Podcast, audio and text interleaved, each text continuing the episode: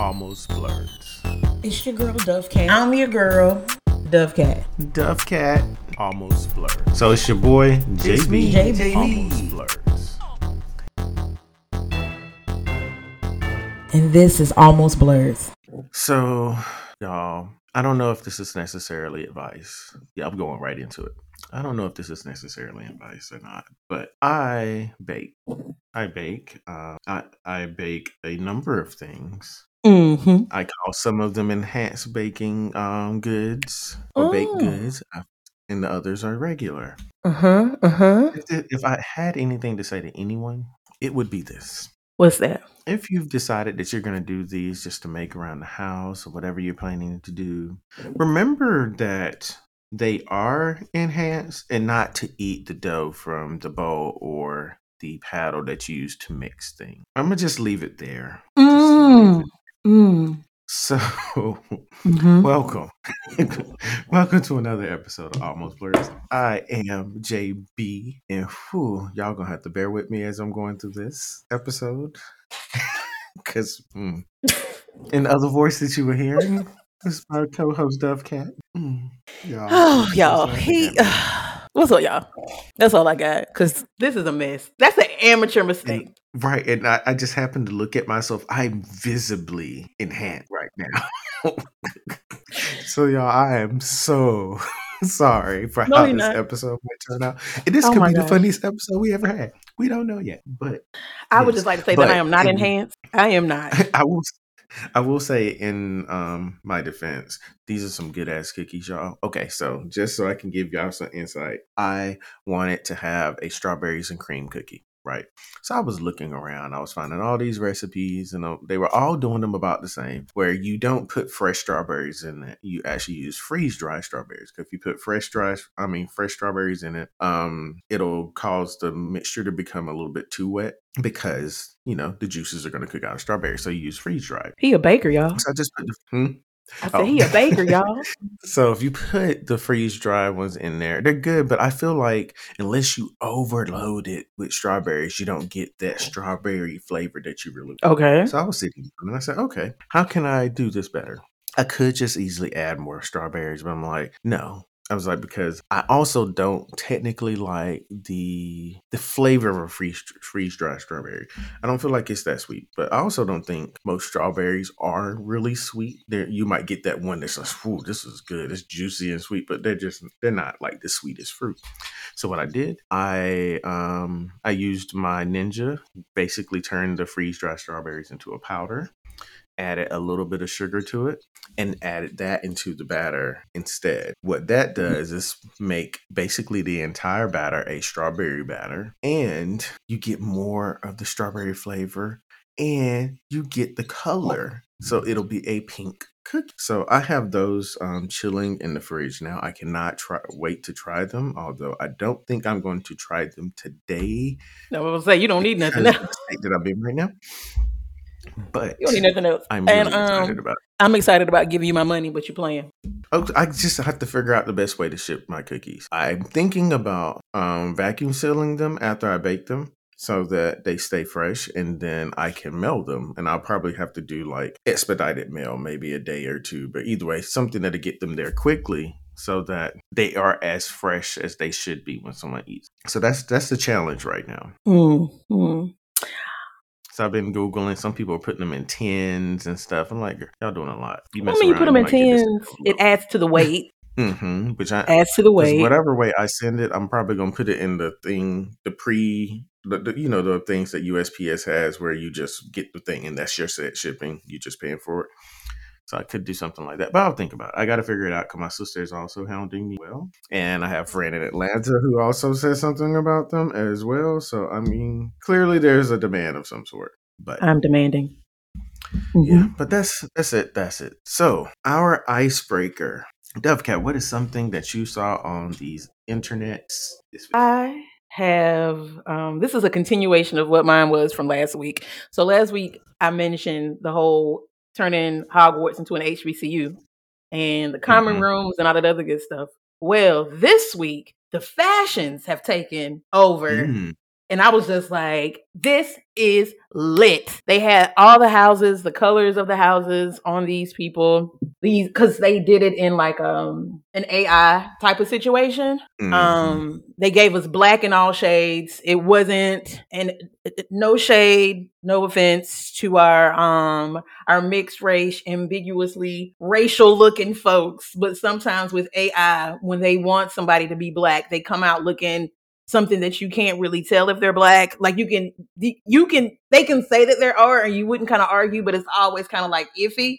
Nah, they were, these were black folks. I'm talking all different shades, all different sizes, all different types of hair. Of course, the fingers were weird per the whole AI thing, but Mhm. chef's kiss. So whoever, I don't know who that was, who was in charge of actual, who created the fashions for the different houses, but whomever did an awesome job. I loved it. I don't think I've seen those, but I will. All I- all I need is a good video so I can like it, and then it'll flood my timeline. So, because I have absolutely no control over my TikTok anymore. I I'm don't starting to lose control of mine. Really, all I see now, vid- funny videos and gymnastics, because I've been really getting back into gymnastics. I, I really want to take a, an adult gymnastics class. I just want to be able to do a back a handspring. That's it. Let me ask you a question. You, hmm JB, the person, wants to take adult gymnastics, but does JB's body want you to take an adult gymnastics class? Is all I'm saying. You know, that's just that's, that's a fair question. Um, I have not had that conversation with my body yet. Mm, We're gonna start might be worth discussing. stretching and stuff first. You know, things like that before we just dive into it. But I, I do have this sneaking suspicion that I I could be Simone Biles, and I think it's about time that I embrace that that possibility. Well, you know, she's retiring or retired. There is an No, uh, uh, uh, She is actually uh, a video of her training in the gym hit the internet maybe a couple weeks ago. Hmm, So well, maybe she she's may not done. Come back. I think if she does come back, she's going to do the next Olympics.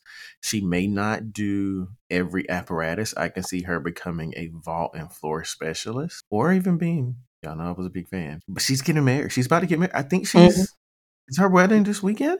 It's very soon. Yeah, because It may be this weekend. I have no idea. So, but yeah. Anyway, but yeah, I have to see these this um this Hogwarts fashion stuff. So, oh, speaking of, okay, Simone Biles and uh, Jonathan Owens, her fiance, um, they purchased a two million dollar home. Simone Biles is worth sixteen million, by the way. Right. Is he still playing football? He he's still signed. He uh he signed to the Houston Texans. He I think he's played maybe two games. Uh but he's on the team, so he does have some type of income coming in cuz at the minimum a lot of them get paid at least a million mm, and never play. Meanwhile, we got people like in the WNBA that play every game and their their salary is capped at like 168,000, but that is not here. No, here or there, nowhere. We're not even gonna talk about my my um icebreaker this week was supposed to be my icebreaker last week, and it is Oh. Keith Lee. I love Keith Lee. I love Keith Lee, Me too. but I did not know that he was a whole ass MMA fighter. Yes, you didn't know that? I did not know that. So Maybe when I I've been following him. comment, yeah, I, I was looking at comments when he was, you know, he he does his videos with food, but lately he'll do like these very transparent posts, like about you know he has social anxiety, so you know how people interact with him, and it's okay for them to come over and stuff. Just like don't like touch people because you know people just don't like to be touched by random people.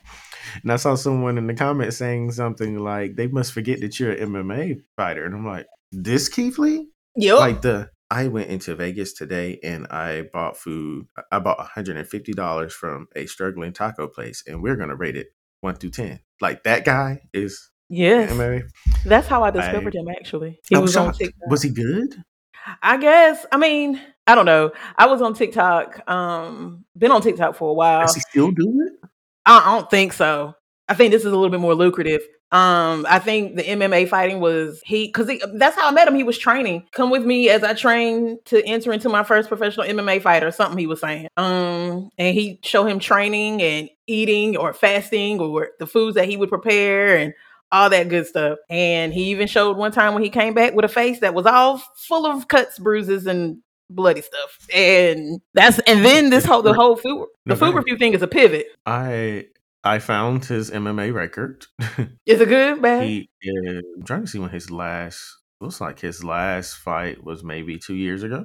Mm-hmm. Sound about right. That one. Um, he lost a one before that, but he does have a record of seven and five. Uh, three of those wins were TKOs. One of them was a um, decision, and three of them were decision. Uh, no, one of them was submission, and three of them were decision. He's never been knocked out. He did have to submit once, but all other losses were judges' decisions. So either way, I would not want to encounter him at all. Um, and he's from Detroit, so no. Yep. Well, it says residing out of Las Vegas, fighting out of Las Vegas by way of Detroit, Michigan. Uh, okay. And one of his training partners is his brother, Kevin Lee. Did not know he had a brother, but I love. I didn't know he had a brother. He's so genuine about how he is and how he does stuff, and it's it's just really cool to see. Oh, I'm looking at his brother. He looks like his brother. His brother has a wider head. Um, that's a terrible way to describe that, but yeah, you'll see. I'm sending it into the chat, so you'll see what I mean by wider head. like, like he looks like the obviously younger brother, but if you saw them side by side, you can tell they were brothers. You made me sick talking about he got a wider head. Okay, so are you did you look at the picture? You see what I'm saying? Because if his head wasn't wider, he would look almost just like Keith. But you see it, and you see exactly what I mean. You saw that I am 100 percent correct in my assessment as well. I was just wait for you to say you're right. Go ahead. I'll give. Mm-hmm. It's just the description threw me off just a little bit. You know, mm-hmm. just a little bit.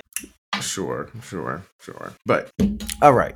So let's go ahead and get into our blerdy news. And this week, since you never want to do Marvel first, do you want to do Star Wars or DC first? DC, Star Wars, and then Marvel. All right. So we'll start with one thing that I thought was interesting. I sent you this before. The guy who was basically the creator of the Arrowverse on CW, who has brought together all of those shows on at least four or five occasions now doing major crossover events that take place over like a three or four day period said that he was regretful over dc shows. So this was his full quote. He said um he expected that doing these things would make it so that like he would get like his phone would be ringing and people would be reaching out to him. But this is what his full statement says.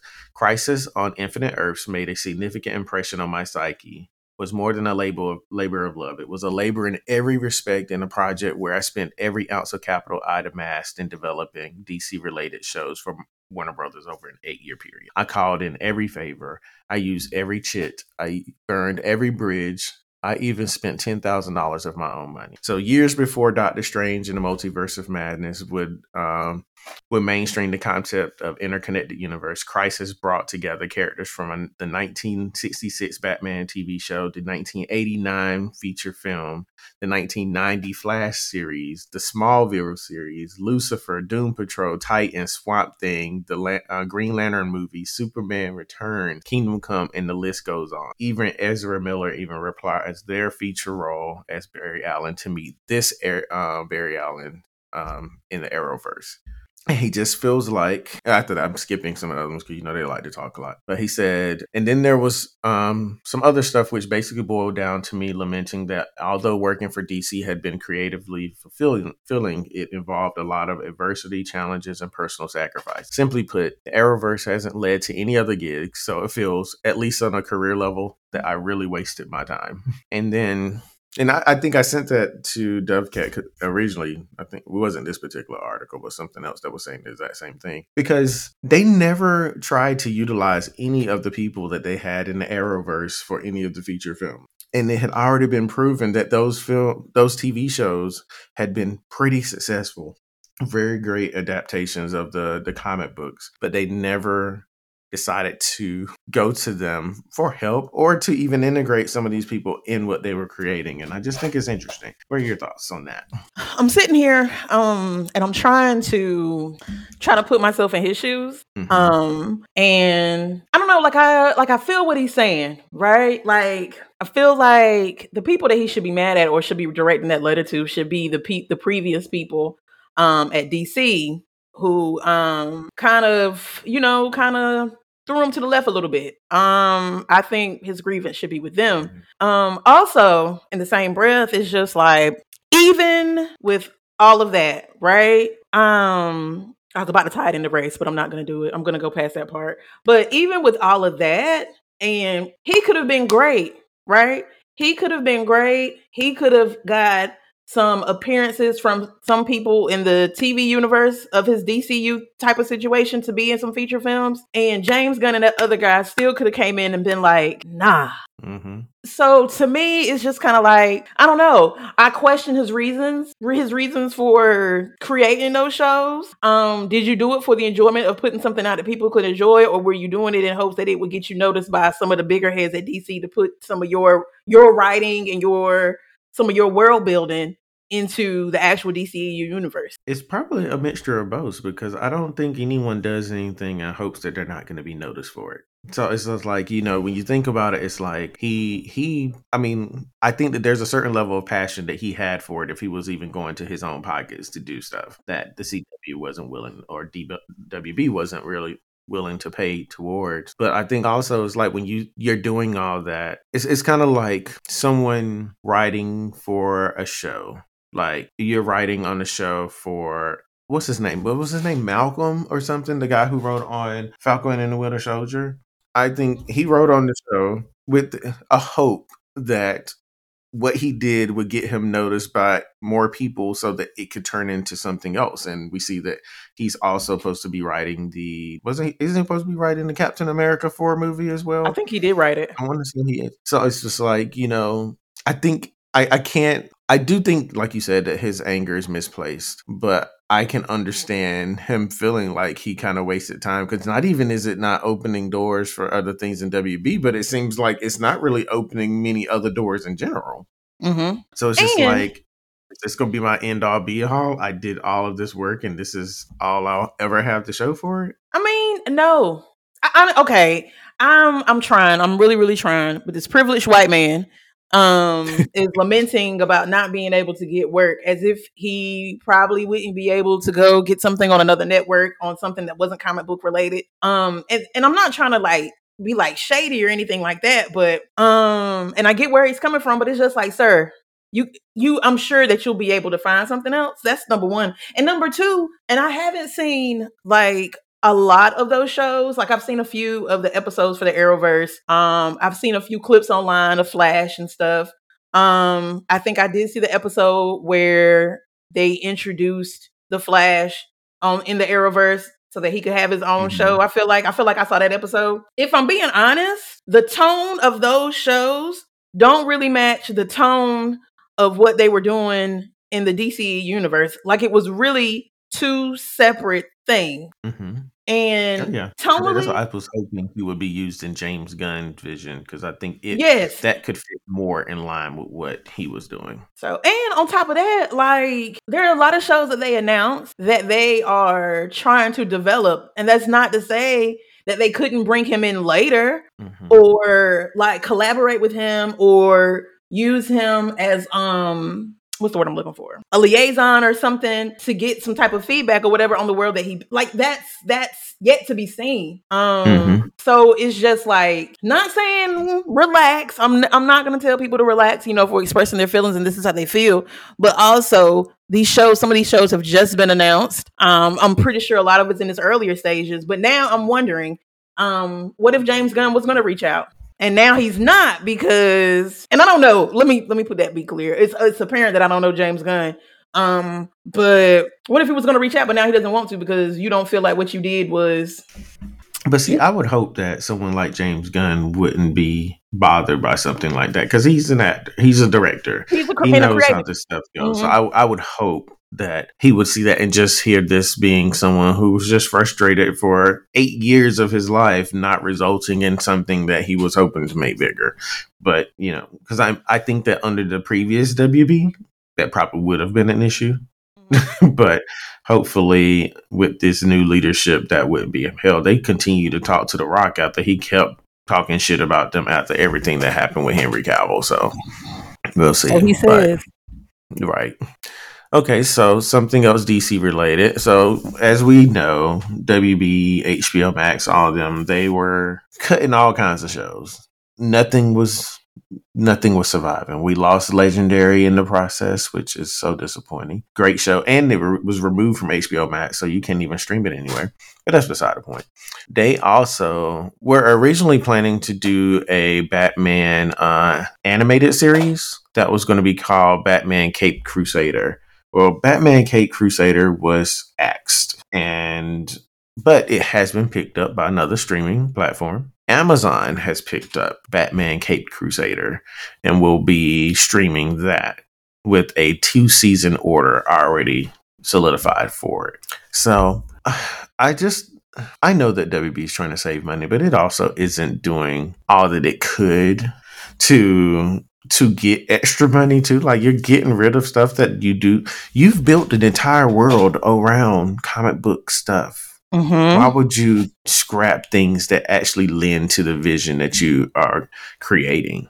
Like you literally, unless unless it's something that James Gunn can't find a way to integrate, because it sounded like he was trying to basically make all the TV shows and everything connect to the overall thing. So maybe that's the issue, but you never know with them at this point. They've been canceling everything, and I'm just that's not here for it. I think um, at this time, um, the fact that they are rebuilding, I think everything is about to be chaotic for a while mm-hmm. um, mm-hmm. until they can kind of get it together. Um, so I expect more of these type of announcements, shows being axed, shows now mm-hmm. that were in development, no longer in development, um, regrouping, retelling of stories, like that whole type of thing. Like I'm expecting that only because of they just don't know. I'm gonna need to figure something out. They need to do something. But okay, so another thing, DC, um, something that did survive the chopping block is the spin-off TV show of the Batman movie with Robert Pattinson, the one that was supposed to be following um, Penguin, who we know to be uh, Colin Farrell. Mm-hmm. Because if we, we watched the first Batman, first the Batman movie, then you know that he really wasn't the the crime lord yet. So I'm thinking the series is supposed to follow him getting there. But it has been officially given a TVMA rating, which is the equivalent of rated R if it was a movie. And I'm okay with that. It says that the first video that had leaked of the um, the TV show showed the team filming a scene where um, the penguin is cursing as he's walking the streets of Gotham City, saying, "None of these fucks had the ball to, to do what I did." Um, so if that's a line, uh, I'm sure there'll be plenty of other lines that we might be hearing, which probably lended itself to the MA rating. And I'm gonna guess the violence, since we're looking at this from a villain's point of view now, not someone who's trying to spare anyone's lives or feelings. But so it sounds like you won't be watching this with Caleb. no. Not yet. Or any show with Caleb because he asked so many questions. This is a true statement. This is why I have a dog. Um, but yeah, I thought that was interesting. I'm glad that it's going that route. Um, it makes sense that Batman, the Batman movie, wasn't just because he isn't really killing people right now.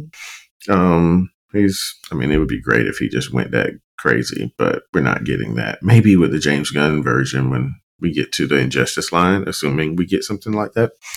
But anyway, um, yeah, I am going to watch that though because I thought the fact that that was Colin Farrell is still crazy to me because there's nothing about that character that looks like him. Nothing, nothing at all. The nose, like he, the fact that he is an attractive man, I think like conventionally attractive, and they gave us nothing, nothing. Mm-hmm. In the you penguin. really would not be able to. I wonder no. how much it costs to put that type of prosthetic on because it's a really good one. Mm-hmm. Mm. I don't know, but yeah, let me see. Was there anything else DC that stood out? Um, outside of the outfits in Shazam being some of the most uncomfortable ones, I guess they've ever worn. Because uh, Helen Mirren said that. Um, Lucy Liu said that. And one of the guys who plays one of the, the kids said the same thing. Like, but I think it's also because a lot of the a lot of the people are wearing like these padded suits, and I can't imagine that's comfortable. I think um, Lucy Liu said it was like really, really heavy. Except for Megan, so, Megan had the guns out because body is already bodying there. She doesn't okay. need any help. All right, it's not. I'm always looking for my girl. Okay, so last question because someone posted this here. I'm not going to go through this entire list because I know it's going to be long. I'm just going to oh, ask okay. you the question that this title actually lends itself to. Okay. Of all of the DC material that James Gunn has put out there, which one would you rank as the highest one as far as your excitement? That includes Superman Legacy, The Brave and the Bold, Supergirl, Wonder Woman of Tomorrow, The Authority, and Swamp Thing.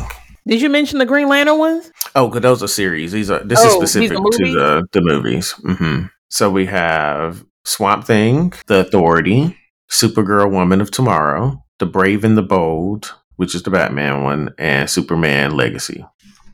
I told you I think he's a white nationalist, if I'm being honest, and I, I, don't want to see him. And plus, I don't know how many I don't know how many stories we're gonna be able to tell of Superman. Honestly, I don't know. I, I just. But I did say that this will not be an origin film. Still, um, I'll say this: the reason why I'm not excited about the Superman film coming is my table about to collapse. No, okay. Um, it's because they've done a very a very poor job of storytelling, and I don't care to see whatever they got to release about him. Uh, let me see. Superman, the Supergirl one though, I am interested to see.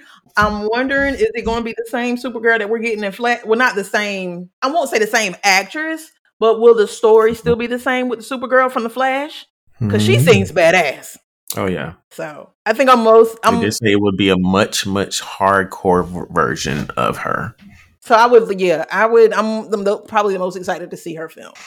I, for me, it's the Brave mm-hmm. and the Bold. Being able to see Damian in live action. Oh my god! I did not know that was what you call it? That's number. That's actually number one is Damian because y'all know how I feel about my baby, and number two is Supergirl. Continue. My bad. Yeah, that's that's me. That that same ranking. I I do think that my number three is probably Superman, just because if it's going to be a a different story, I kind of want to see where it goes. Um, especially when you see stuff like Reign of Superman and the Death of Superman. Like if we get that type of stuff, with someone who has a better vision for the material, it could be something good. Um, but because I haven't read the Authority yet, and DC, um, the DC comic has not put it up there for you to read, I can't really say I have much excitement there. Same with the Swamp Thing. I just I'm not there yet. So, but yeah, definitely Batman, Brave and the Bold, um, and Supergirl. Those those are big ones, especially if she's going to be pretty intense just because mm-hmm. I think mm-hmm. about certain action sequences we've seen with like Gamora and stuff like that, like taking her, but then making her be able to fly and strong. Like James Gunn has a good eye for that stuff. So I'm, I'm excited about that. Yes. All right. So Star Wars. First thing, I've made it very clear. I do not trust Bo Katan. I don't. I don't trust her. I don't trust her hair or her wig. I just I don't trust someone who walks around with that wig on. It's just not okay for me. That's why she has that headband on. I bet you it starts back here. I bet you it starts back here. But anyway, someone asked the actress who is Katee Sackhoff. Now I gotta look. I don't know if that's how you. It's uh, S A C K H O F F. I was trying not to make it sound like I was saying sack off, so I was just gonna say it quickly. But anyway, someone asked her if um if she will be fighting um Mandalorian then. And she said no. Is she lying? She though? said no. She's I know. That's what I'm like. Would they even allow you to talk? But okay, so she didn't necessarily say no. Her way of answering was to talk about what Bo Katan's true intentions were. Because like I said, I don't trust her. I don't think that someone who was that upset and you seeing how everything happened to her at the end of season two to just suddenly be like, you know what, sure, I'll help you. I just I don't I don't see that. But I think but I also think that that he he took it, yes. Well for one, he wasn't aware that the way of mm-hmm. how you earn it. So then like the like the the mythology around the black saber, all that good stuff, our boy is not privy to or aware of. And I think I don't know, like I think she might be upset and annoyed. I just I don't think it's directed towards them. I guess we can talk about that a little when we get to talking about that. Um, but I don't think I don't like I can feel her see her being annoyed. I can see her not really wanting to have anything to do with them. But um, I don't think I don't. I just think she's annoyed with the situation and not enough to like hope to harm like to harm him. See, I I can see that, but this is this is the part that kind of makes me wonder if she's hinting, doing subtle hints at this girl having other motives for helping. She said that if you go by the timeline that Jon Favreau and Dave Filoni are acting on, it's been a few years between season two and season three. She has had time to lose all her people. They're not following her anymore, which means she's not a leader without the um, dark saber. But she doesn't know how to go about getting the dark saber in such a way that's going to result in her not losing her people. That means she's not going to. We have six episodes left. It's just that at this impasse right here that we're at in, in this first episode, she cannot see a path that she hasn't taken already that hasn't failed her. That's why I feel like well, now I feel like that means that, and we'll go into, you know, I almost feel like maybe we should hold this, but I also might not remember all of what I say. But I just wonder if she's going along with him in hopes of a scenario happening that will allow her to be able to get the dark saber in a way that fits more in line with what's going on like you know she didn't win so she couldn't just have it. Maybe there's a if she's aligning herself with him she can end up seeing an opportunity to be able to do that. But i don't know. But she's still not to be trusted with this this wig. Mm-mm. i just don't trust people like that. But okay we, we can we can hold please uh i had to get that part out because i would probably forget all of that okay so the other thing i came across for star wars is apparently the next Star Wars movie has been reportedly revealed. I don't know how true this is. It's like a rumor, but it says that on the Hot Mic pa- uh, podcast, insider Jeff Sneider claimed Lucasfilm decided on what the next Star Wars movie will be, and it's the Damon Lindelof movie. Who that? I don't know. Okay. David Lindelof, I'm sure I'm pronouncing his name wrong. He's actually like a screenwriter and stuff. Okay. So apparently he is making the next Star Wars movie. From some other film credits he has under his belt, The Hunt, which I actually enjoyed that. Uh, Tomorrowland, World War Z, Star Trek, Into Darkness, Prometheus, the first Star Trek movie, and he's done some TV shows like The Leftovers. He wrote on Lost. He did The Watchmen and stuff like that.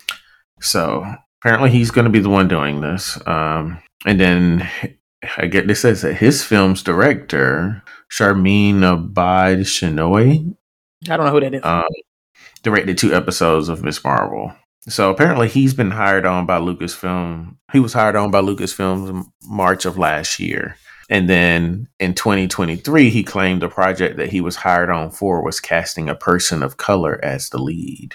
Oh, you know them Star Wars folks don't like that. They want oh, their heroine Excuse me. They don't even want a heroine. They want well, a hero. Because it's gonna be it's gonna be woke if we don't do we uh, we don't do white people. It has to be a white man because even the the white woman was not enough. Wasn't enough. Y'all got to chill the hell out. Just because somebody who is not white is up there does not mean that it's an agenda. Relax. Jesus. But it is. It is. It's an agenda. It's an agenda. so do they have any like tips, tricks, clues what time frame is taking place? Is no, it after no, Rey? No. I might get it says it's a sequel, so I'm gonna guess it's gonna be after Ray. Is Ray um, coming back? Probably not if this person's gonna be the lead. Or maybe she will and she uh, I don't know. I guess we'll find out.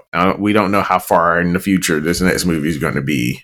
So, I don't know. But let's see. That's really all for Star Wars. They don't, I almost feel like they're a lot more tight lipped than all these other people because things just happen with Star Wars.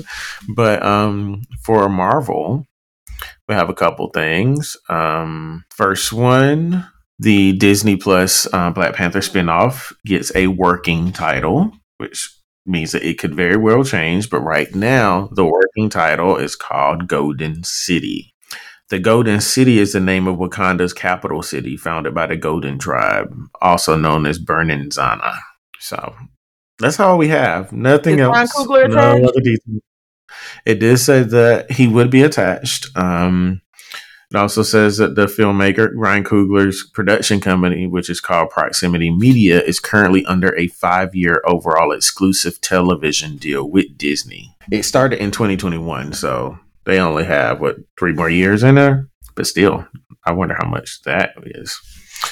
Um, so it should be interesting. uh, Just as uh, we know that it's probably going to change because apparently Daredevil Born Again originally started with the working title out of the out the kitchen, which I guess uh, uh, them connected it to Hell's Kitchen and maybe implying that he will be somewhere else. Which I guess is letting us know that Daredevil Born Again may not take place in Hell's Kitchen. I don't know if it's still going on there out, but yeah, that's what we have about that. Um, okay, so the director um, of Eternals, Chloe Zhao, had been asked about a sequel. Um, the Hollywood Reporter went to her and said there have been rumors about, Eternals 2 for a little while now. Is that something you're still interested in pursuing? I wouldn't be surprised if they went I want route. you to guess what her response was. It's only two words.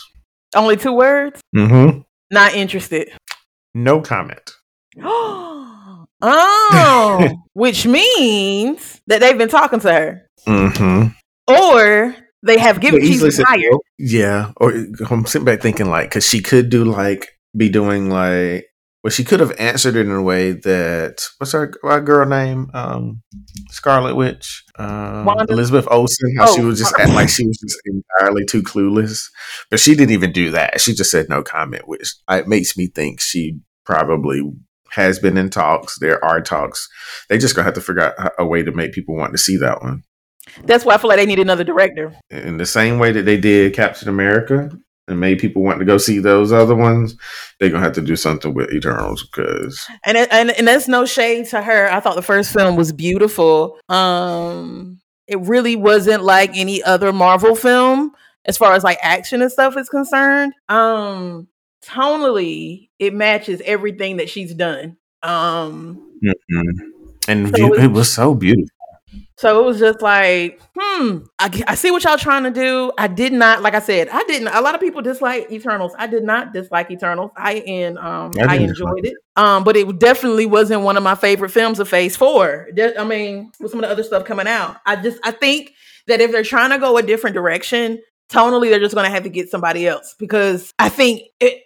I, not saying it's not in her wheelhouse, but it just doesn't really fit the aesthetic of the MCU. And I could be talking shit right now, and Kevin Feige is just like, "This is what we want." So it's just like, okay, hmm We'll see. We will see. I feel like with this Eternals um, sequel, it's probably going to be a lot more action packed. They're not going to allow her to do a very story driven movie two times in a row that wasn't received well. Black Panther could do that because the first one was received really well. So the se- and they needed to do story for the second one just because of what happened with uh, Chadwick Boseman. But they're not going to allow her to create a movie that is that story heavy. Mm-mm. That like, and that's not to say, right? Like, it's not to say we don't want the story. We are also saying that we don't need so much story It was damn near three hours. That takes away. do a damn near three hour movie for Yes. people we don't know. Mhm. We ain't invested at that point yet for you to have us sitting there for that long. yeah. So, ugh, Chloe, So, rooting mhm. for you, but I don't know if this is your thing. Yeah. Well, this is something I, a film that I completely forgot was happening. Um, Juan Carlos Sanchez, who we all know as Bad Bunny, um, has the movie with it's like a Spider-Man adjacent film called El Muerto that's coming out. He's actually really cute. But anyway, they have a picture of him smiling. I'm like, oh, but he With that Kylie girl, They- or Kendall, they child and people are like he eating could him not up. better. But um, the Spider-Man spinoff is it's They said they were originally trying to get it to release January 12th of 2024. I personally haven't heard anything really about this film since it was originally announced. I don't mm-hmm. know if they're going to meet that, and I think there are questions if they're going to meet that original release date as well. Plus, I can't imagine them doing his film releasing it in January and then February is when Madame Web is supposed to come out. I just don't see them doing them that close together. It doesn't really make sense. And then Kraven is supposed to come out this year. So Kraven comes out in October and then January and then, uh, I mean, January and then February. It just seems, doesn't make sense. So I have a feeling that some of these movies are going to be delayed because uh, I, I don't want Kraven to happen. But I feel like El Muerto definitely is going to be delayed. There's no way that they're going to be able to make that and have the the Madame Web. I mean, did you see that? Like, why? Ugh.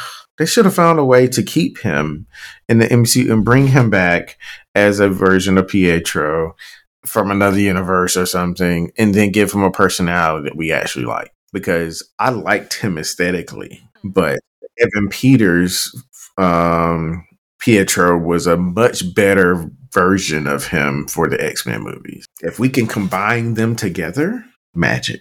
Man. Well, we anyway, right? Not with Aaron Taylor, yeah. Aaron Taylor Johnson, but um, mm. whenever mm. we get X Men, maybe we'll get some a combination of that. Uh, also, let me just say, Marvel, y'all take a long time to give us X Men, and I don't know if it's because of contract disputes. We have to kind of wait for all that stuff to kind of die down.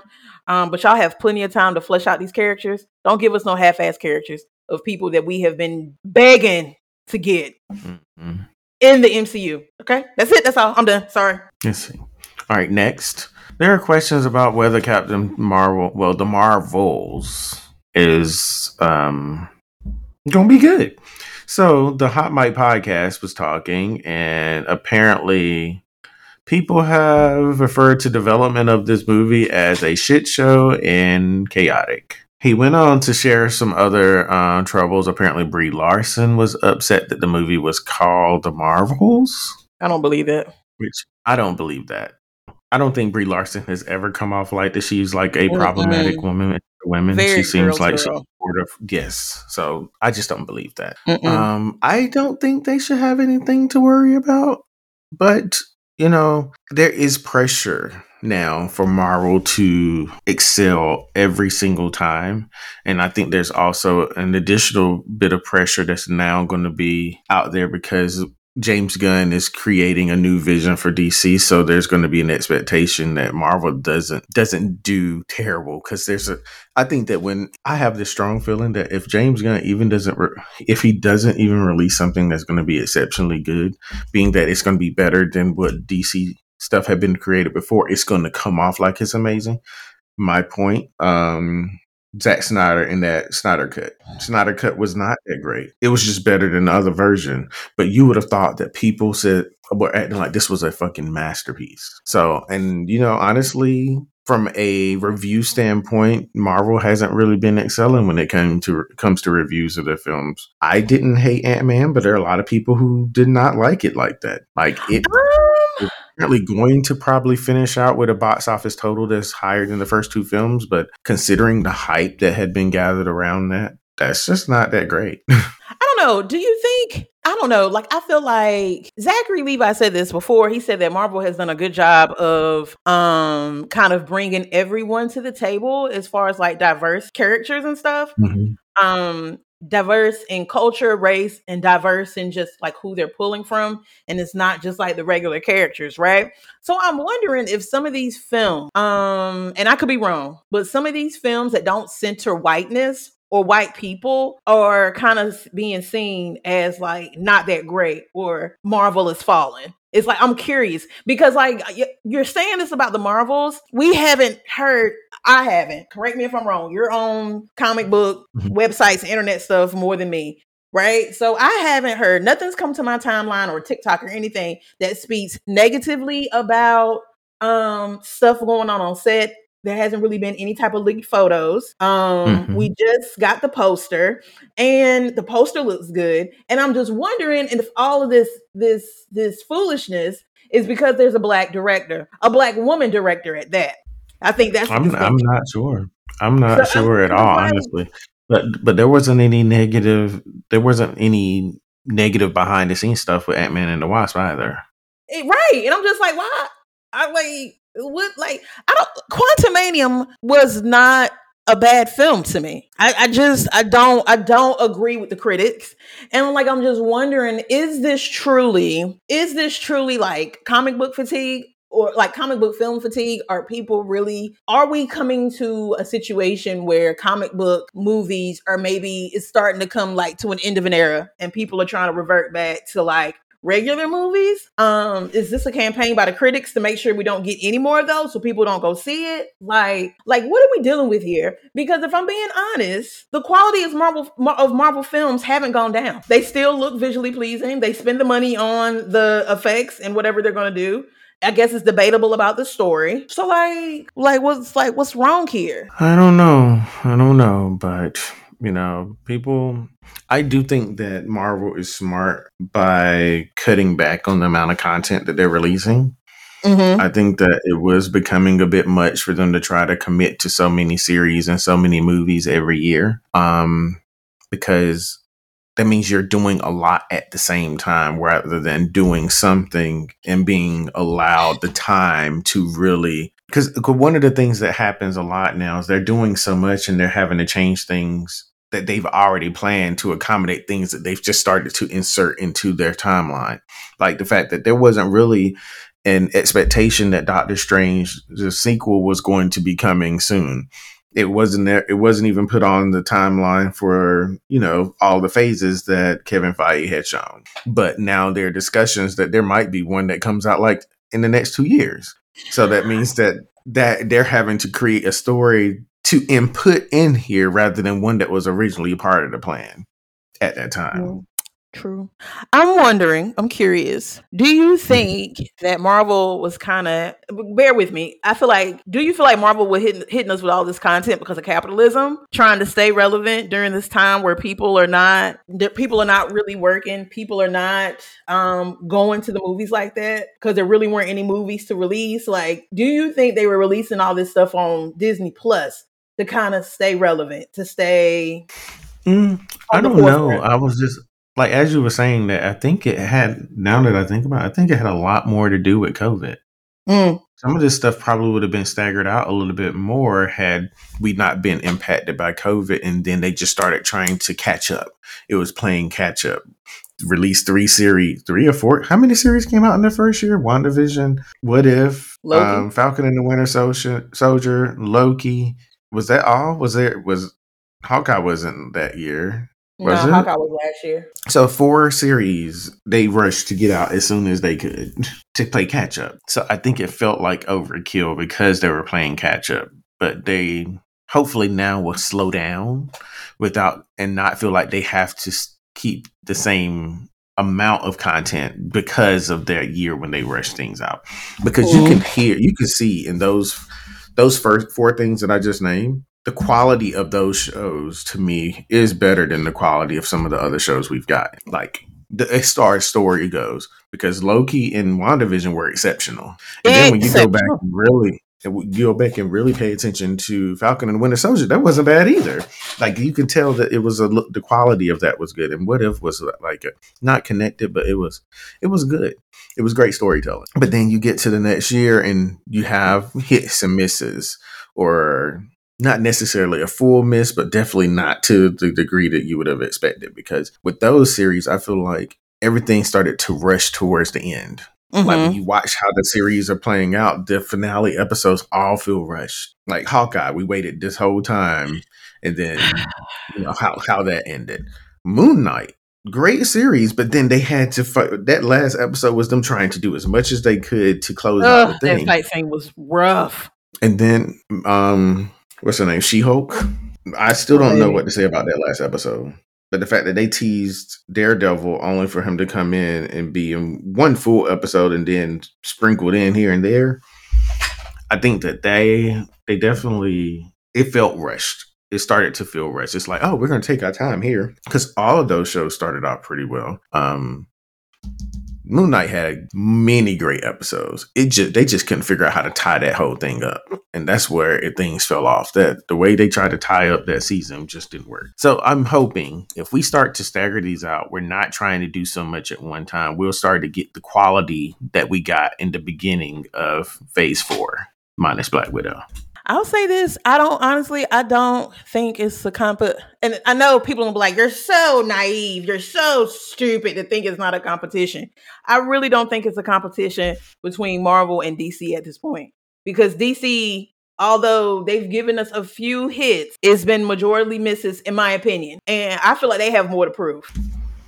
Yeah, they do. They have a lot to prove. They have but a lot I also think that they're looking at it as, from a standpoint now is that we can't go nowhere but up we can't get worse than what we already had Ciao. under different leadership.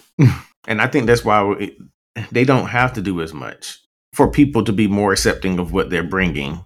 If they mm-hmm. were able to accept the Snyder cut as this masterpiece, even though it was just not that great, it was entirely too long and still would not have been what they got in theaters. And if you take out all the things you loved it's to fit it in, fit this four five hour movie into two and a half hours what are you left with? Crap. If you left with crap it was already crap. Don't be trying to fluff that up. So anyway so i'm trying to think is there anything else up here that i feel is noteworthy? Um they've recast um this is my quick rundown of other stuff without diving into it too much. They've recast uh, wilson fisk's wife from daredevil to be another woman. It. Who is she? Um, which I looked her up. Um, I don't really know her. She was in a t- TV show that I used to watch a long time ago, but I don't remember the cast called Mutant X. It came out, it, it aired on the weekends. Well, it aired like Xena and Hercules in them. I would always see it on like a Saturday. Mm-hmm. Um, but yeah, she's been recast. Oh, Jon Bernthal is officially back in as the Punisher. If they would have recast him, I may not have watched the show if they were going to try to put him in because he he's Yo. entirely too perfect of casting for them to change. Frank Castle. Oh, I hope this is the beginning of him getting a new series because I I'm trying to see I'm trying to see Frank clap some diverse cheeks, okay, instead of these brunette women. I'm trying to see is he past the whole thing of his wife and children dying? Is he moving on to kill other people? oh, he's moving on to kill others um is he like i'm interested to see where our boy frank is when we see him again. Is it gonna be like a whole like netflix never happened and we're still dealing with the same angry frank who lost who we are we were first introduced to him and the pain of losing his wife and kids was like it's right before he started taking people out. Or are we gonna get it where he's more of like not I'm not gonna say like best friends to um to Daredevil, but like, is there a rapport with him where they've already had like they're kind of come to Jesus talk on the roof? They're after that now, and um, he still thinks he's like a little shit, but you know they still kind of entertain each other. Still kind of like, if you call me, I'll be there. Mm-mm, you want them to be friends? I, they ain't gonna be friends. I want to be. A whole, I want to be all types of things for Frank Castle, but I'm just saying. just saying. Uh, so He's one of those people that film call too. Huh? he got such a he got a, such a big persona on screen that he films like a tall person.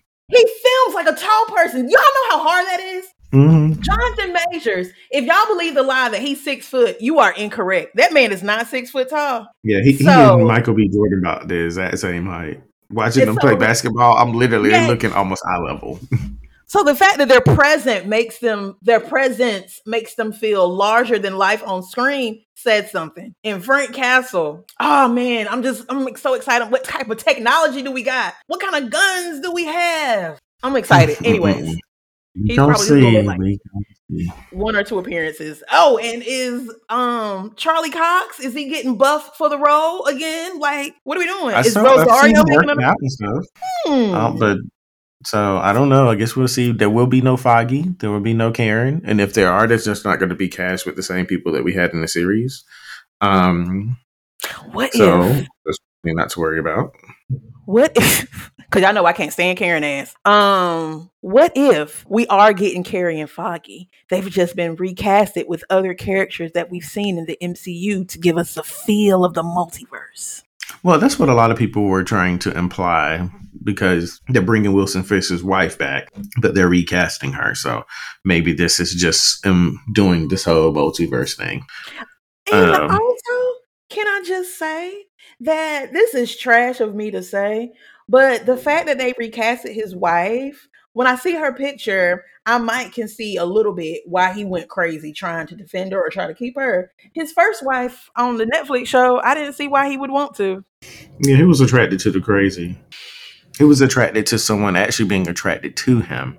And then when he realized that she could actually be about as crazy as he was to be accepting of what he was doing. Oh, he was all in. Like, oh, this is this is it. Mm-hmm. Kind of like our boy Billy Russo and that therapist that we'll be talking about later. but okay, last couple things here in Marvel. Um, what if season two has gotten a release date ish? Um, it second season has been pushed till next year a part of Q1.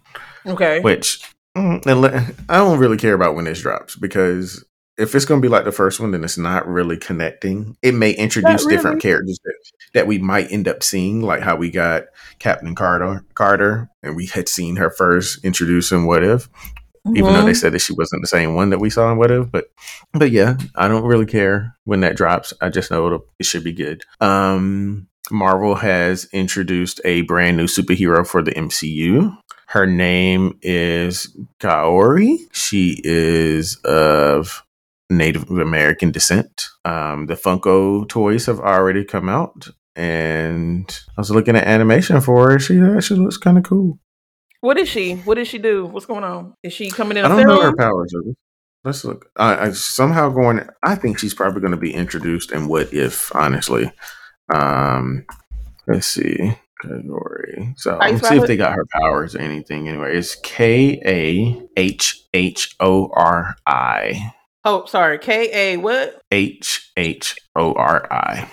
I forgot the H. Second H. So they're claiming that like is she's going to be in What If, and I don't know if this is hundred percent accurate or not, or maybe this is, was taken from somewhere else. But it was saying her episode in What If is going to be around what would happen if the Tesseract fell to Earth and landed in the sovereign Haudenosaunee Confederacy before the colonization of America. So basically, it fell and landed near a Native American tribe. So says the Tesseract then takes on a new life and a new mythology, transforming a lake into a gateway to the stars and leading Kahhori, a young Mohawk woman, on a quest to discover her power. Huh. I was gonna say so, like how Wakanda got exposure to vibranium from that meteor. They got exposure from the Tesseract, and this is what was resulting in that. Mm-hmm. Got it. Got it. I'm looking at her picture. Yep. She's pretty. Mm-hmm. And let's see. All right. Now, one last thing for Marvel. The title of this article says Elizabeth Olsen re- reflects on Wanda hating Tony Stark. I think a lot of people forget that she hated him because, yeah. you know, it was his technology or his dad's technology or whoever's technology that resulted in her family being killed because well, bombs were used there. But he hadn't taken over, right? When her parents died? No. That's what I'm saying. I don't think it was him, but I think that when you look at him and see that he was doing a lot of the same things that the person who was responsible for her family well wasn't technically him but the technology that was responsible for her family's death was still happening. Like he made these machines and we see the stuff like ultron. Like you see that he never he wasn't too far off from doing the same things that people were doing his dad was doing many moons ago but she said, um, Wanda Maximoff is from a made up Eastern Europe- European country called Sokovia, who lost both of her parents at a young age from a Stark bomb. So she thinks that Stark, Tony Stark is one of the worst people on Earth and volunteers for a program that could do experiments on her to potentially avenge her, avenge her parents' death with her brother. Mm-hmm. Um, she goes on to say, um, wow, why are they interviewing Dark Kat Dennings? Anyway, um, That was it. That was where her anger came. They do this whole interview was just kind of weird. It's really like a whole review of everybody who's interacted with Wanda, basically from the WandaVision series, because they asked Kat Dennings. This was like they were asking her who is Wanda Maximoff. She said it's a complicated answer. I think at the most simple is Wanda came from an immensely traumatic childhood. She was radicalized and was given the power of the Mind Stone. And then the showrunner Jac Schaeffer said, when we first meet Wanda in the movie, she's part of Hydra and she's being experimented on in a facility with her brother. And she's framed as this creepy, uber powerful goth girl with telekinetic power. I think that's something that's interesting how she just suddenly isn't like this goth dark girl anymore. Like all fresh face, the hair got a little bit more bump to it. You know, I don't know. I feel like as she's like on, hmm? I would have liked her even more if she kind of stayed true to that a little bit. And Me too. Um, if she would have stayed true or she to went like back to that when in WandaVision. If we saw mm-hmm. when she mm-hmm. got mad or something, she went back to that way. I would have loved that. Little chip on her shoulder. It's almost like mm-hmm. they kind of cleaned her up a little bit so that it would make sense that she was with Vision. Maybe because the the goth girl which is weird because that's what we kind of fell in love with uh when he first saw her. But the goth girl um, I don't know. I think that would have been believable too. Squeaky clean guys mm-hmm. always like the bad girl. So they say. Well, one last thing that she said.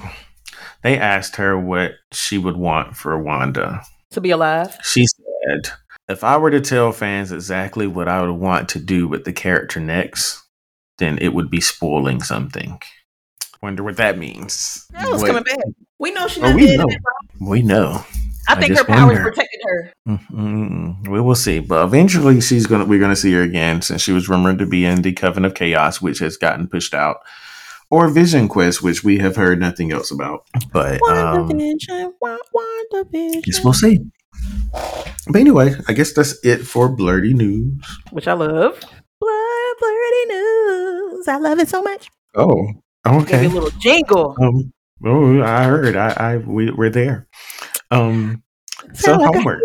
I guess first question is: Did you eventually watch Reign of Superman, or was it just The Punisher and uh, The Mandalorian?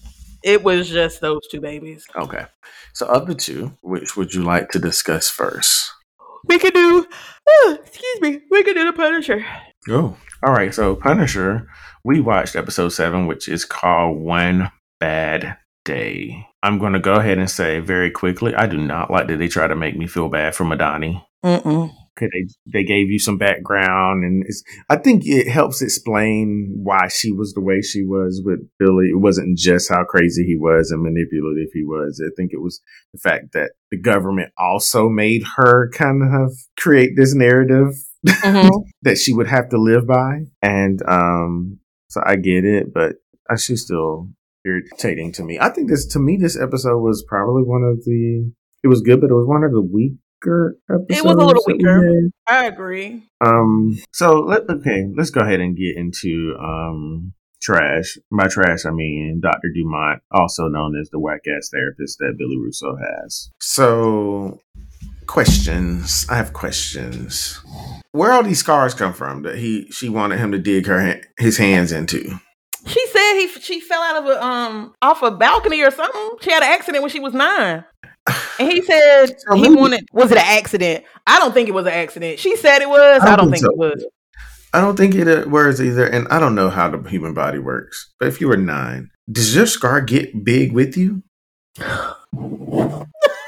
like I, I can't remember. I don't know, I don't know, what a scar looks like as you get older. Actually, let's, let's no. Okay, hold on. Let's see if I can find it. Then it, that will prove it. When I was about five or six, I might have been a little older. There, um, I was at like daycare and um, was at like daycare and I can't find it anyways, I was at daycare and I was like at this little thing, and um, it was it was a thing that could hold. It had like a ladder that you climb up, but you could pull the ladder up and it would stay right. So of course mm-hmm. we were playing um like cops and robbers. Your girl was a cop.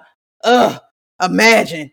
Anyways, I was running around this thing, and at the exact moment the ladder fell and it hit me right here in the head. Bam. Mm. And I had to get like three or four stitches and I was looking for the scar and no the scar does not get the scar pretty much stayed the same size and I'm twice the size I was when it happened to me. I can't even find it. It's probably under one of these locks. Oh, there you go.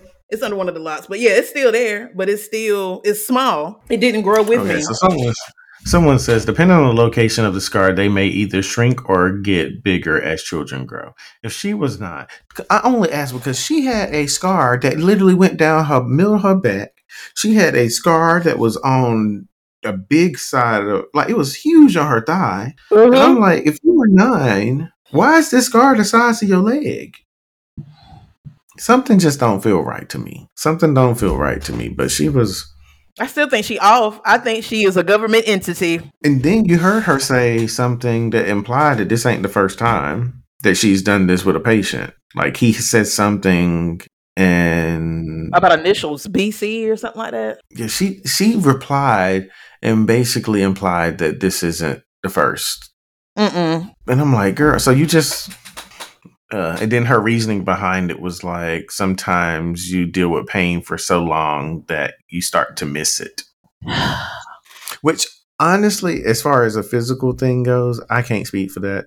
But it, I think that there's there was a reason she said that, especially when you think about Frank. You know, he was in this dark place for so long. We saw in the beginning of the season that he missed it when he had to fight. He did not even think twice about jumping into something that had nothing to do with him. Nah, because he wanted it. He wanted to. He, I um, he wanted to. I just keep thinking, and I'll just be like, as Dovecat, right? If I am aware of a person that I'm attracted to, right, and I'm aware of some of the batshit crazy things that they've done, there ain't no way I'm rising to the occasion to have sex with you. My mind and body are connected. there, I mean, if if if I'm not feeling you, my girl ain't either. All right. Now, mm-hmm. with that being said, I don't understand how this therapist, a doctor, would allow herself to get humped on. I'm using it again to get humped on by this crazy ass man who you know his history. You have profiled this man. And you still slept with mm-hmm. it? Girl, I cannot. It just don't sure make did. sense to me. It don't make sense. Madani either. But then again, then again, we didn't know Billy's crazy when she got with him. And then I feel like I missed it. Where the hell was Amy Ashley Amber? Oh, she won't there. I don't know where she did. I don't yeah, even she, know if she, she won't in the episode at all. Uh uh good, great. Her line ass. I was just wondering where she was. But um, yeah, like I said, this was a kind of slow one. Um, I did. Can we talk about the payday loan place and the black lady who just said, I, I don't give a damn what you're saying. You're not coming through getting this money out of here." And then the dude, the black dude back there, like, "I'm gonna hit the button then, since you ain't gonna hit it." But she was like, "I." I wondered like was she just trying to call his bluff here like hey because because she wouldn't back down. And i'm just like has anyone shot at this glass before? Can you 100% like she probably felt say that this bullet ain't about to come through your head? Yeah she felt how do you know that, that that thing was not large enough for a grenade to get into? And even if it wasn't if he put it there anyway and it blew up, it would still impact you whether the wall was there or not. It's gonna blow the whole thing down. Yes. I'm just sitting here like yes. I hear you. I wouldn't want to give up something that my family has worked so hard for. Ma'am, he has guns and grenades. And there's like five of them. You are 72. Maybe she thought she could reason with him. But she won't try to. She was like, nah, I'm not doing this. Maybe she was just like, well, my dad. If my dad knew that I was giving this away after he had done this and da da da da, like this was like, no, you're gonna get all the mouth. I'm going off with you. Either you gonna get mad and finally leave, or I'm gonna die today. But we gonna hope that it's the first. Because the whole time I'm like, girl, you don't know this man. You do not know Billy Russo. I was convinced he was gonna shoot in the head when he got in there anyway. But he respected her. I think I think the Billy that we're getting right now is still the same crazy ass Billy, but I think it's the mm-hmm. Billy before. I think he would have been this way anyway without the money. I think the money kind of amps it up a little bit because he's so desperate to keep it. So he'll practically mm-hmm. do anything. This is probably the um the probably the Billy that we that this this is probably the Billy that Frank and Curtis met when they joined the military. Mm-hmm. Like he had like some morals. He showed signs that something won't. But yeah, something about Billy I think that something about Billy, probably even when they were in the military, let them know he was a little off. Mm-hmm. It just Agreed. escalated when he was able to start really controlling things. But I I commend this, But how you gonna sit here and say all this stuff like you ain't got four or five people up back here whose lives are gonna be dependent upon the decision that you are making right now? But you know, also she probably look at me adding to the story. She's probably said that before to people trying to come in and rob, and they've been like, "All right, Miss Ernestine, my bad." Everybody behind her was terrified. they were all terrified. like, girl, no, what we're not about to do is this. But I don't know. It was this episode was interesting. Um, it was very interesting to watch Billy Russo's reaction to see, finally seeing who had on the skull outfit because all he Mm. could remember from all of his memories was the skull outfit, and Frank had to go get it. I can we let's go back just a tad bit when Mhm. they had him and somebody I think it was at Curtis' apartment. They were talking to the white guy that was tweaking. Uh huh.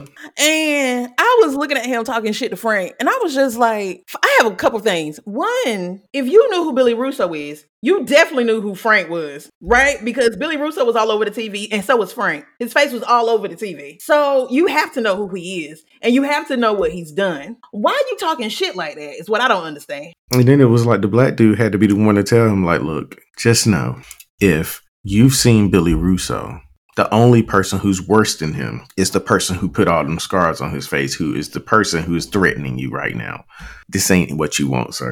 And Yes, I oh, and he just kept talking. And I was like, Are you is the is the crystal meth messing with you? It don't make sense. At all. Or did you think that he wasn't gonna do anything? Or did you think that because you had Madani and Curtis that they were gonna kind of block you from getting your ass beat? Is what I'm wondering. Try- I don't know, but I think he was probably hoping that because Madani was in there, that she would be able to kind of slow things down. Because at, you know, at one point when she screamed at him, like stop and everything, it's like okay, well, no one's gonna. Sorry, but I I did want him to remember that the scream came after you had already been stabbed in the hand. He don't give a shit that she's standing back there. Mm-mm. Frank don't care about no. he could Frank care don't care about nothing. He don't care. Mm-mm. The three people he cared about the most are dead. Mm-hmm. Point blank in the period. They dead, they gone. Right? He cares about Mhm. Curtis, cared about Billy, and he care about Karen pasty ass. Not sure why. He cares about her. Um, and he's very, very he morally great, yes, but he is true to his word and he's loyal. So with that being said, if homeboy say he gonna stab you or beat your ass up or kill you, he meant it. Mm-hmm. But no, I just want to say that because I just couldn't believe he was talking all that shit in that enclosed space, and then had the nerve to be Right. sloppy when he came to try to attack Frank. Like that would have made me even more terrified. A person is so confident that they can kick my ass that they gave me the knife that they had once put to my neck as a weapon and invited me in, invited me in to fight them. I'm not going to do that. I'm not. I'll just sit here like, okay, so what you need? Um, do you want? I do you have a pen and paper? Because I can write this out. Do you need drawings? Um, I can pin it on your phone. What do you need? Because at this point, I'm just trying to go outside to get my drugs and go about my day. My day, because that's literally all he was trying to do. He was trying to get his fix. but oh yeah, like I said, slower episode, still good episode. Very angry at how the episode ended because it ended right when I'm like, yes, this is it's about to happen. Finally, they're seeing each other for the first time, and then it goes off. I feel like I'm gonna start screaming like at people like Frank Castle, like Russo, like you gotta, you gotta throw it out there because. because he there's something in the grit from Jon Bernthal's voice when he does that. That's And he like don't oh, like that. I'm frightened. I'm like, you screamed it. I got scared like you were talking to me. Right. That's Let me get my hilarious. bearings together. mm, that's Bruce. do it again. Do it again. Oh, I can't. I can't. Can't do it on the spot yet. I need to. Okay. Okay, Right. so so the next episode of The Punisher is called My Brother's Keeper. Mm. Um, funny thing is, I said that One Bad Day was a slower episode. It only has three lines on Wikipedia to summarize what happened in the episode. Well, I Meanwhile, mean, that's My really- Brother's Keeper has seven lines of story. about to, about to be a lot of dialogue with those two. hmm In fact, that's the shortest episode in the descriptions up here. So, anyway, other bit of homework. Episode two of the Mandalorian, the Mines of Mandalore. Okay, so hold on. I need to find this lady's name. Um, what is it? What's that show? Cheers. Mm-hmm. So this this mechanic lady, she reminds oh, me God. of. Um, you already know where I'm going with this, but she she reminds me of. I guess on the show, her name was Carla Tortelli, or maybe that's her. Yeah, her name was Carla Tortelli. Her real name is Rhea Perlman uh-huh. or Ray uh-huh. Perlman. Uh-huh. She looks like her. They have that same curly hair. hair. Like if she was a mechanic, that would be her. That would be her. But not she got her robots um helping to um scam people as well. Let me tell you something. When she was like, "Is he gone? Get the job one. Tell to come back and bring the parts." I was like, "Not the right. it's like, girl, serious, baby. When what you call it so, jumped out of that damn thing, right? I screamed. I Do you hear me? But the thing is, it made me it made me laugh and be upset, just like it did when I watched um, Yoda in the prequel series, and how he'd be walking around with that damn cane, and then when it was time to fight, he flipping off of walls and stuff. We watched Baby Yoda or Grogu walking like this, like he had to walk around his legs up to that thing. But that thing, he had to jump out. He flipped it. I said, "You know what? We're not about to do this. When did you learn this? When when did you learn this? He been you practicing. can't even bend at the knees yet. You can't even bend at the knees, and you over here flipping out of stuff into well, floating half circles. Well, well, well, well. He was jumping when we saw him in Boba Fett. We'll say that he was jumping, like from a lily pad or something. He was jumping from in the water. I don't know, but he was jumping then. So I don't think it's a stretch that he'd be jumping. It was unexpected that he jumped like that, but so I say this with sadness. And she missed a tooth. Lord have mercy. Does this mean that IG Eleven really isn't going to come back. No, I think he might come back. Although because the, the only reason, that Din was looking for him was to verify that the, the land in Mal- Mandalore was actually inhabitable. Like it wasn't toxic. People could actually live there. He used this fake as R2D2 to do it. but she he did still ask for the part even after he took the droid to Mandalore. Mm, yeah. So I mean, I think mm. we might get him towards the end. But I mean, she she's she look, she's still working on getting the part for him. Mm-hmm. Okay, so what else in this episode stood out for you? My, outside of Bo Katan's bad wig and the headband that's covering where her hairline starts.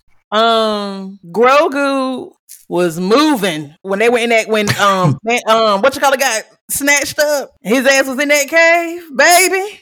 Mm-hmm. That little thing was getting out there, won't it? Mm that stood out to Flying. me. Um, the fact that how Bo Katan fought with that lightsaber, that the dark saber. Um, and and like that's what I was going to ask you because I feel like I missed that. Why is it so heavy for? I remember it being a thing in season two too. Why is it so heavy for Din but not for Bo Katan? Because the I remember it being a conversation. Yeah, I can't remember because this was a while ago when Boba Fett wasn't memorable. Oops, I said it. My bad. um, wasn't bad, but I definitely can't retain a lot of it. But mm-hmm. she said why he couldn't wield it. I can't mm-hmm. remember the reason. Um, I think maybe I don't know. I can't remember the reason why he said that he couldn't lift it. Something about how he was trying to use his strength as opposed to something else. I do not remember. But I noticed that the way that Bo Katan was using it, I was like, look at sis. But also, could it be that maybe she had practice prior to?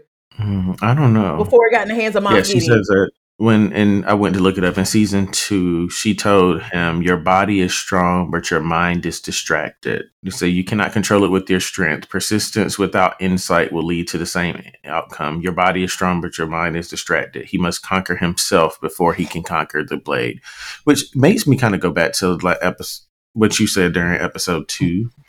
Like you didn't believe that he would even bathe in these waters because in his journey he probably would find out that this isn't what he wants I think he already knows that this isn't what he wants, but he feels like this is what he's supposed to do. And yeah. once he comes to the decision that he can now separate this and be who he actually envisions himself to be, then he probably would actually be able to wield it then. But oh, Bo Katan has always known who she is. Oh, there you go. So. She's always known that she's been royalty. She's always known that she was the um the heir to the throne. She knew that, was raised that way, mm-hmm. fought that way, which is why I think that um, I'm going to watch um, New Rockstars, Eric has some videos about Mandalore, and he's also done a breakdown of episode two that I want to watch. Um, Mhm. So I'm going to watch both of those. But I'm thinking, I don't know what happened to the dark saber before it got to Moff Gideon, but I'm assuming that it was with Mandalores, it was with Bo-Katan's family, um, and she knows how to use it. She's trained with it, and she knew. Now I'm curious though, because because um Din lost it not necessarily in battle, but fighting with somebody, does it mean that she was free to pick it up and use it? Or free to like take ownership of it? Because he technically he lost it. I'm not sure. I'm not sure. I went to look up more about the dark saber. It says that it was first introduced in the Star Wars Clone Wars series, Mm-hmm. and then it appeared in Star Wars Rebels, where it is described as an ancient lightsaber created by Tarre Vizsla, the first Mandalorian to become a Jedi, and later serves as a symbol of the Mandalorian authority. And then Moff Gideon had it briefly. Um, let's see, and he got it because he he beat Gideon for it, and then tried to give it to her. So I don't think she's ever had it. Oh, well then how come she knew how to use it then? If she didn't have the training, because he was trying to train My- I with think it's because of the the thing is he's clearly not. it. It's gonna sound terrible to say out loud, but he's clearly not as much of a Mandalorian as, these other people. Like he's Well, not as invested.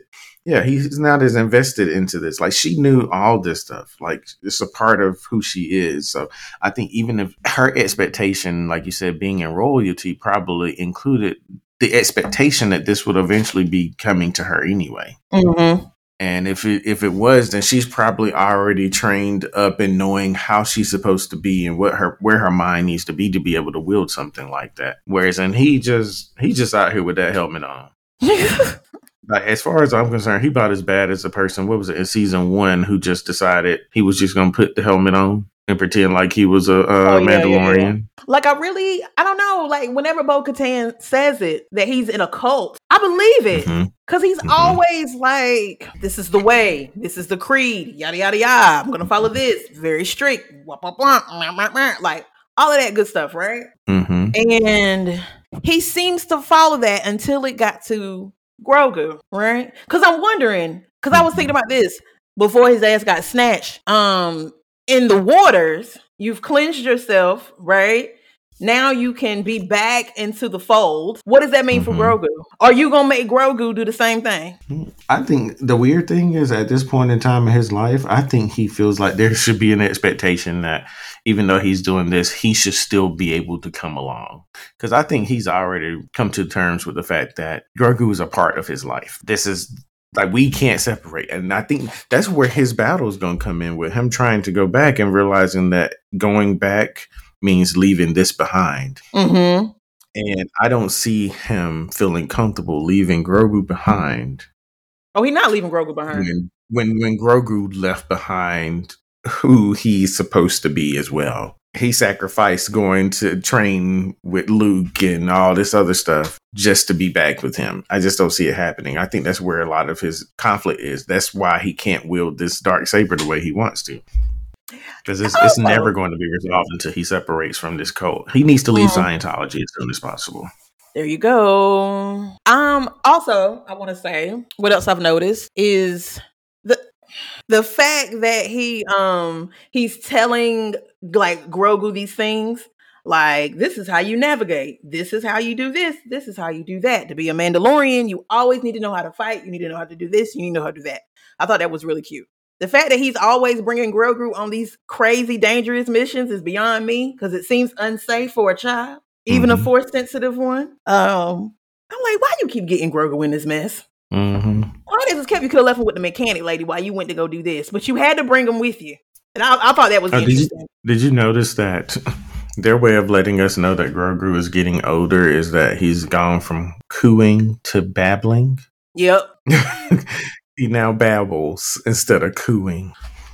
And the old girl told myself, oh, did he say his first word? That was Girl, so no. funny. He did not say any words to you. And I be wondering, this is what I'm wondering, right? Um, is Grogu talking to these people through his mind? That's what I was thinking. I think he's probably learned how to do that from Ahsoka because that's how they talked. That's how they talk. Like they can read each other's thoughts. But you know, like even so, Mhm. sometimes with like the force, they could make them do things that they necessarily Mhm. wouldn't do. Go into the cantina. Okay, I'll go into the cantina type of situation. So I'm wondering if he's like doing like mind speak to them because they don't Mhm. respond in a way like when they talk to him, right? And they're not just like, well, I asked you a question. Why aren't you talking back to me? They ask him a question and you kind of not saying you hear a response, but they respond as, as if he did. Like when he she was when going he was talking to Bo-Katan. When he jumped out of the thing, she was like, "Where's he at?" And he just babbled, and then she said, "Get the thing out and figure out where they were." Like Yeah, it sounded right? like he- he communicated something to her, said like he's in danger or something, and she's like, "We need to figure out where he at." And then I noticed this too when they were in, they went back to like the the city the city center or whatever, and she was just like he was kind of stalling, right? hmm And she was like, "I know you're afraid, but we have to go get Mhm. him." And Mhm. or she said, "Where is he?" or something, and he doesn't say anything and he doesn't move. But then she's like, "I know that you're afraid, but we have to do this, whatever, whatever." And I'm like, "Well, did she just say that because it's what you naturally say to somebody who's not moving? You can assume that they're scared, or did she he Mhm. actually say something back to her?" I don't know. I was just curious because it's not clear. Yeah, I wasn't sure either. So Let's see. Also the fact that they brought up they did like that little um in the beginning of the episode they did like a recap of Grogu talking to Ahsoka. Mhm. Did they do that in this episode? Well, I, I, all I know is my skip didn't pop up, so I had to watch it. Did, did And I was sound bothered about that. I might be imagining it, but did they go back over his name like an Ahsoka, like what happened to him, like his origins? Did they do that in the beginning of this episode? Um, I don't know. Let's go back and let's see. Or maybe I saw that on TikTok. Mm. That's possible too. Disney Plus. Let me see. Let me see. I don't know. I can't remember. because the- my point might be null and void but the point i was trying to make was that um if they talked about if they talked about his origins again then i feel like why are they bringing it up again like a recap type of situation why are they bringing it up again if we're not going to discover who but i may have just that might have just been added from tiktok and i might just be adding it when it wasn't hold on Oop. sorry look at me looking at this at this thing Look at it. Grogu is the cutest little thing. Also, I have another question. Mm-hmm. Um, um, the Mandalore, the the the uh, the the actual beast. Why do you think he didn't Mhm. attack Bo-Katan Wait, wait, what do you mean? when he went into the water and she's swimming back up? You didn't see that? Mhm. Oh yeah. Well, I, it kind of went off that way though, didn't it? But she had gotten. But he, it's like he saw her and went the other way. Mm-hmm. I was like, are they doing this because I guess they didn't do this in the beginning. Maybe I saw that on TikTok. My bad, y'all. Anyways, but yeah, he didn't attack her. I thought for sure that if she's swimming and she saw him, that's the same thing that I'm assuming that's the same thing that attacked Din. Why didn't it attack her? Let's see. The Mandalorian Mythosaur ending That's what it's called, explained. Oh, let's see. I'm trying to get to name. We ain't even got there. What lurks beneath after la- landing back on the surface. She's talking about. I don't know. It doesn't really impl- say that the thing didn't attack her in for a reason. It just kind of it says that you know once the light on her helmet revealed the eye of the creature, she just kept going and she just got out, but she was still stunned by what she saw. But then it goes on to say, um, no, no, that doesn't really say anything. It was trying to say what what what this could mean for the future of Mandalore, um, but I don't know what this is trying to. It doesn't say anything that I feel like is worth mentioning. They just created a paragraph of nothing. Um, okay, so this is what it says. This is the the last paragraph of the previous section actually answers the question that they had. They said after landing on the surface, it's obvious she's stunned by what she's seen. If the symbol of Mandalore still lives, what does that mean for the def- devastated planet? Is there a hope for a new age of Mandalore, and what part do she and Mando have to play in it? But I don't know if a, the creature is expected to have been dangerous anyway. Like, was it like for Mandal- Mandalorians? Maybe it's something that protects against other stuff. They were suited up. That's true, but he also so if this, if this is a creature that I mean, because he ain't right there anyway. he is not a true Mandalorian. Um.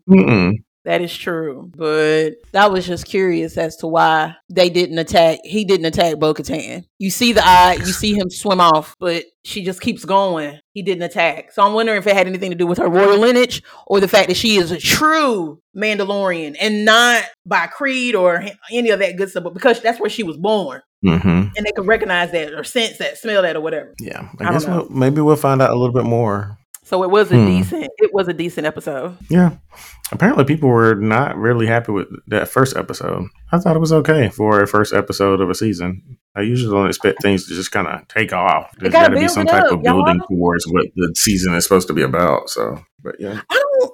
as, I don't as usual, I have no clue what the next episode is going to be called Mm-mm, they haven't because it's released. never it. released. I just I just know it'll be chapter nineteen when does it release? Tuesday, Wednesday. Wednesdays.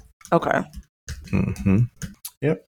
But it'll be chapter 19. So I guess next week's homework will be episode eight of The Punisher, My Mhm. Brother's Keeper, and The Mandalorian, chapter 19, or episode three of season three, whatever they want to call it. And just to think, next week, well, we're we're recording this on Saturdays. In two weeks, we'll already be halfway through this season. Oh, are you going to see Shazam? I actually completely forgot about when that movie came out, so I still have to get my tickets. Um, but yes, I am going to go see Shazam next week. Um, yeah, it'll probably be another film that I see twice because I'll probably see it with the bestie as well. And I believe we're going to have a guest next weekend. I'm going to follow up with her to make sure she can still do that. But I Yep. talked to her about it. She is going to see Shazam. Um, hopefully she'll watch it in enough time where she, we can record this on Saturday. Are you going to see it on Saturday or Sunday? Do you I'm want to try to go see it. I'm trying to see if I can go see it like on Friday. That way we can Mhm. record on Saturday. But I can tell you better once I as this week goes on. as the week goes on because Mhm. Okay, so technically, that means we actually wouldn't have homework ah, this stuff. We would actually just be talking about the movie, unless we just do the two things that will be new: the Mandalorian and the movie. Because she watches that, doesn't she? I don't know. We about to see. Okay, well, We we'll figure it out. But on, on the, as a default, Shazam: Fury of the Gods, which comes out on the seventeenth, will be the main thing we're talking about. So spoilers all through and through. Don't act like y'all don't know. This is what we do. Um, because we're not about to sit here and wait until y'all finally go see it next Uh-huh. month or when it finally gets to HBO Max. I'm not going to do that. Y'all need to do better. You listen to this podcast, and you should be a person who is watching these things as they air. Don't play with us. Don't play with Don't us. play with it. Don't play Anyway, with you it. guys. Come on. Don't play with it. So that's our homework, Shazam, Fury gods. We will talk to you all next week.